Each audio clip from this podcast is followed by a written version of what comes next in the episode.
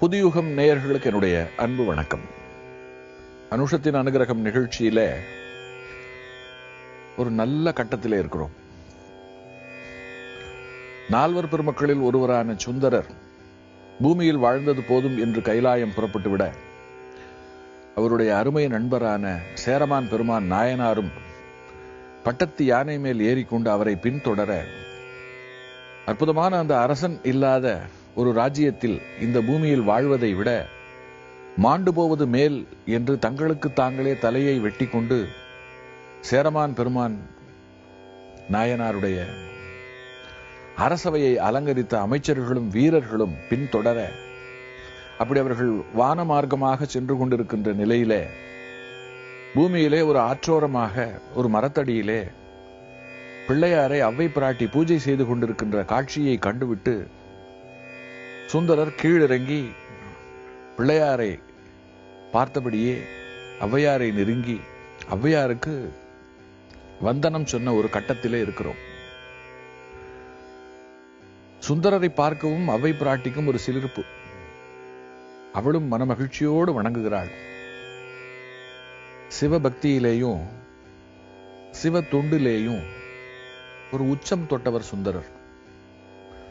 அதனாலே அவை பிராட்டிக்கு அவரை பார்க்கவும் சிவபெருமானை பார்த்தது போலவே ஒரு சந்தோஷம். அப்பொழுது கேட்கிறாள் என்ன இது விமானத்திலே வந்து இறங்கி இருக்கிறீர்கள் என்று கேட்கும் பொழுது அவை பிராட்டியிடம் சுந்தரர் சொல்லுகிறார் தாயே இந்த பூமியிலே வாழ்ந்தது போதும் என்று எனக்கு தோன்றிவிட்டது.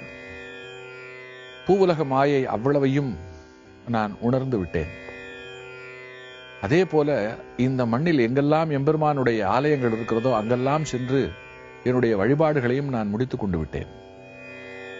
இந்த நிலையிலே இந்த மண்ணில் இருப்பதை விட விண்ணகத்தில் எம்பெருமான் அருகிலேயே இருப்பது எனக்கு மேலானதாகப்படுகிறது அதன் பொருட்டு நான் இப்பொழுது கைலாயம் சென்று கொண்டிருக்கிறேன். அப்படி சென்று கொண்டிருக்கின்ற தருணத்திலே தான் இங்கே பூஜித்துக் கொண்டிருக்கின்ற உங்களை பார்த்தேன். உங்களிடத்திலும் சொல்லிக் விடைபெறலாம் விடை பெறலாம் என்று வந்திருக்கிறேன் என்று சொல்லவும் அவை பாட்டிக்கு ரொம்ப சந்தோஷம் மிக்க மகிழ்ச்சி என்று சொல்லுகிறார் அப்பொழுது அவர் சொல்கிறார் தாயே உங்களுக்கு இன்னும் இந்த பூவலக வாழ்க்கை அழுக்கவில்லையா? உங்களுக்கு கைலாயம் வர வேண்டும் என்று தோன்றவில்லையா? ஒரு உயிருக்கு கைலாயம் அடைவதுதானே இலக்கு. ஒவ்வொரு உயிருக்கும் கைலாயம் தானே முக்தி கைலாயம் தானே மோட்சம் என்று சொல்லவும் என்னுடைய தேவைகளே என்னுடைய நோக்கத்தை எம்பெருமானான கணபதி பார்த்துக் கொள்வான் என்கிறாள் பாட்டி. சொல்லிவிட்டு நீங்கள் நல்ல விதமாக கைலாய கதியை அடைந்து சந்தோஷமாக இருங்கள் என்று தன்னுடைய விருப்பத்தையும் சொல்லுகிறாள். சொன்ன பிறகு அவர்கள் அங்கிருந்து புறப்பட்டு விட பாட்டிக்கு என்னதான் இருந்தாலும் அவர் கேட்ட கேள்வி கைலாயத்தை அடையணும்னு பாட்டிக்கு இருக்காதா? இளம் வயதுல இளமையை அடகு வைத்து முதுமையை கேட்டு பெற்றுக்கொண்ட ஒரு வினோதமான பெண்மணி அவை பொதுவாக பெண் மக்கள் வயதானால் கூட தங்களை அழகுபடுத்தி கொண்டு வயதை குறைத்து காட்ட விரும்புவார்கள். ஆனால் நேர் எதிராக மிகுந்த இளம் வயதிலேயே மிகுந்த அழகிய ஒரு பெண்ணாக இருக்கும் பொழுதே தன்னுடைய அழகினாலே தன்னை பார்க்கின்ற இளம் மனசுக்குள்ள யாருக்கும் சலனம் வந்து விடக்கூடாது சஞ்சலம் வந்து விடக்கூடாது சபலம் வந்து விடக்கூடாது தன்னுடைய தோற்றத்தால் கூட யாருக்கும் ஒரு சிறு சலனம் ஏற்பட்டுவிடக்கூடாது என்று கருதி தனக்கு முதிய தேகத்தை வேண்டும் என்று விநாயகரிடம் கேட்டு பெற்றுக்கொண்டு விட்ட உலகத்தின் அதிசயமான ஒரு பெண்மணிதான் அவ்வை. அடுத்து ஆயிரம் ஆண் கவிஞர்கள் இந்த உலகத்தில் இருக்கிறார்கள். அவர்கள் பக்கம் பக்கமாக எழுதி குவித்து விட்டு போயிருக்கிறார்கள். ஆனால் அவை ஒரு வரியிலே சொன்னதற்கு அவையெல்லாம் ஈடாகுமா என்று சொன்னால் இல்லை என்றுதான் சொல்ல வேண்டும். அவளுடைய ஆத்திச்சூடியாகட்டும் ஏனைய அவளுடைய எழுத்துக்களாகட்டும் அவ்வளவும் இந்த மண்ணின் மாந்தர்களுக்கு அது இந்த பாரத தேசத்து மனிதர்களுக்கு மட்டுமல்ல இந்த உலகத்தில் இருக்கக்கூடிய எந்த மதத்தை சார்ந்தவனுக்கும் அது மதம் கடந்து பொருந்துகின்ற ஒரு அற்புதமான ஒரு விஷயம். அப்படி அரும் கருத்துக்களை சொல்லி பெண் இனத்திற்கே ஒரு பெரிய பெருமையை சேர்த்து விட்டவள் அவ்வை. அவளுக்கு கைலாயம் போகணும்னு ஆசை இருக்காதா? இருந்தாலும் அவள் சொன்னதுதான் உண்மை. தன் தேவை எதுவோ அதை அந்த கஜானனன் பார்த்துக் கொள்வான் அந்த கணபதி பார்த்துக் கொள்வான் அந்த விநாயகன் பார்த்துக் கொள்வான் அவளுக்கு அந்த பிள்ளையாரின் பேர்ல அவ்வளவு பக்தி. அந்த நிலையில அன்றைய பூஜையை அவள் தொடர்ந்து செய்கிறாள். அவள் இந்த இடத்துல விரும்பி இருந்தால் விமானத்திலே நானும் ஏறிக்கொள்கிறேன் என்னையும் அழைத்துச் செல்லுங்கள் என்று சொல்லியிருக்கலாம். நிச்சயமாக சுந்தரரும் ஏற்றிக் கொண்டிருப்பார் ஆனால் அப்படியெல்லாம் கேட்கல. அதை விட இங்கே பூஜை செய்வது இருக்கிறதே அன்றாட பூஜை தன்னுடைய கடமை. அது பெரிது. அப்படி அவள் பூஜை செய்யும் பொழுது இதெல்லாம் பார்த்து கொண்டிருக்கும் பிள்ளையாருக்கு தெரியாதா? சொல்ல போனால் ஒரு வகையில் சுந்தரருக்குள் புகுந்து கொண்டு பிள்ளையார் சோதித்தார் என்று கூட இதை சொல்லலாம்.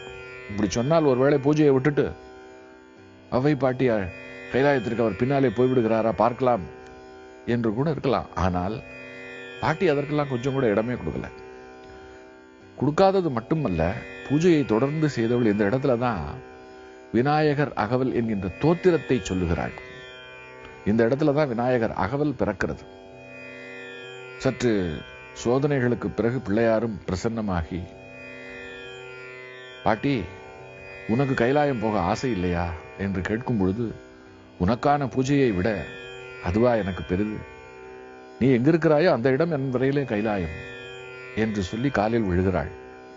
அதை கேட்டு உச்சி குளிர்ந்து போன பிள்ளையார் தன்னுடைய துதிக்கையினாலே அவ்வை பிராட்டியை தூக்கி அப்படியே பூமியில் நின்ற நிலையிலே தன்னுடைய துதிக்கையை கொண்டு உயர்த்தி கைலாயத்திலே கொண்டு போய் அவ்வை பாட்டியை சேர்த்து விடுகிறார்.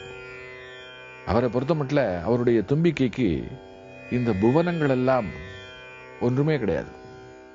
அவர் விஸ்வரூபம் எடுத்தார் என்று சொன்னால் புவனங்களை கடந்து எடுப்பார். அப்பேற்பட்ட வல்லமை உடையவர் விநாயகர். அங்க கொண்டு போய் சேர்த்துட்டார். வேடிக்கை என்ன தெரியுமா? பாட்டி அங்கு போனதற்கு பிறகுதான் சுந்தரரே வருகிறார். அவரை தொடர்ந்து சேரமான் நாயனாரும் அவரை தொடர்ந்து மந்திரிகளும் மற்ற பிரதானிகளும் வருகிறார்கள். சுந்தரருக்கு சிவபெருமான் முன்னாலே பாட்டியை பார்க்கவும் ஒரே ஆச்சரியம். பூலகத்திலே பார்த்தோம் அழைத்தோம் வரவில்லை என்று சொல்லிவிட்டு பாட்டி எப்படி நமக்கு முன்னால் வந்தாள்? என்று ஆச்சரியமாக பார்க்கும் பொழுது பாட்டி சொல்லுகிறாள் எல்லாம் இந்த விநாயகனுடைய கருணை. நான் இவனை சரண் புகுந்தேன். இவன் என்னை இங்கே கொண்டு வந்து சேர்க்க எங்கு சேர்க்க வேண்டுமோ அங்கு சேர்த்து விட்டான். என்று விநாயகருடைய கருணையை இந்த இடத்திலே சொல்லுகிறார் இந்த கதையை சொல்லுகின்ற பெரியவர் பாட்டிக்கு முக்தியும் மோட்சமும் தந்த பாட்டிக்கே முக்தியும் மோட்சமும் தந்த அந்த அகவல் அந்த தமிழ் புதையல் வாசிக்கின்றவர்களுக்கெல்லாம் எதை தராது கேட்கிறார். விநாயகர் அகவலை சொல்லிவிட்டு நாம் எந்த காரியம் செய்தாலும் அந்த காரியம் வெற்றிகரமாக முடியும். விநாயகர் அகவலுக்கு அப்படி ஒரு சக்தி இனி விநாயகர் அகவலை சிந்திக்கும் பொழுது நாம் சுந்தரரை சிந்திக்காமல் இருக்க முடியாது சேரமான் நாயனாரை சிந்திக்காமல் இருக்க முடியாது. பாட்டியனுடைய கடமை உணர்வு இருக்கிறதே அதை சிந்திக்காமல் இருக்க முடியாது. இவைகளெல்லாம் பக்தி பெருக்கான நம்முடைய எண்ணத்திற்குள்ளே வந்து செல்லும். அப்படிப்பட்ட நிலையில இவர்களே இவ்வளவு பக்தி செய்திருக்கும் பொழுது நாம் எவ்வளவு செய்ய வேண்டும் என்று நமக்கு தோன்றும். அப்படி தோன்றிய நிலையிலே நாமும் பிள்ளையாரை நீ எங்கு பார்த்தாலும் நம்மையும் அறியாமல் நம்முடைய உதடுகள் விநாயகர் அகவலை சொல்லத் தொடங்கிவிடும். அதற்கு காரணம் இதையெல்லாம் நமக்கு சுட்டிக்காட்டிய மகா பெரியவர். நாளை இன்னொரு சங்கதியை சிந்திப்போம்.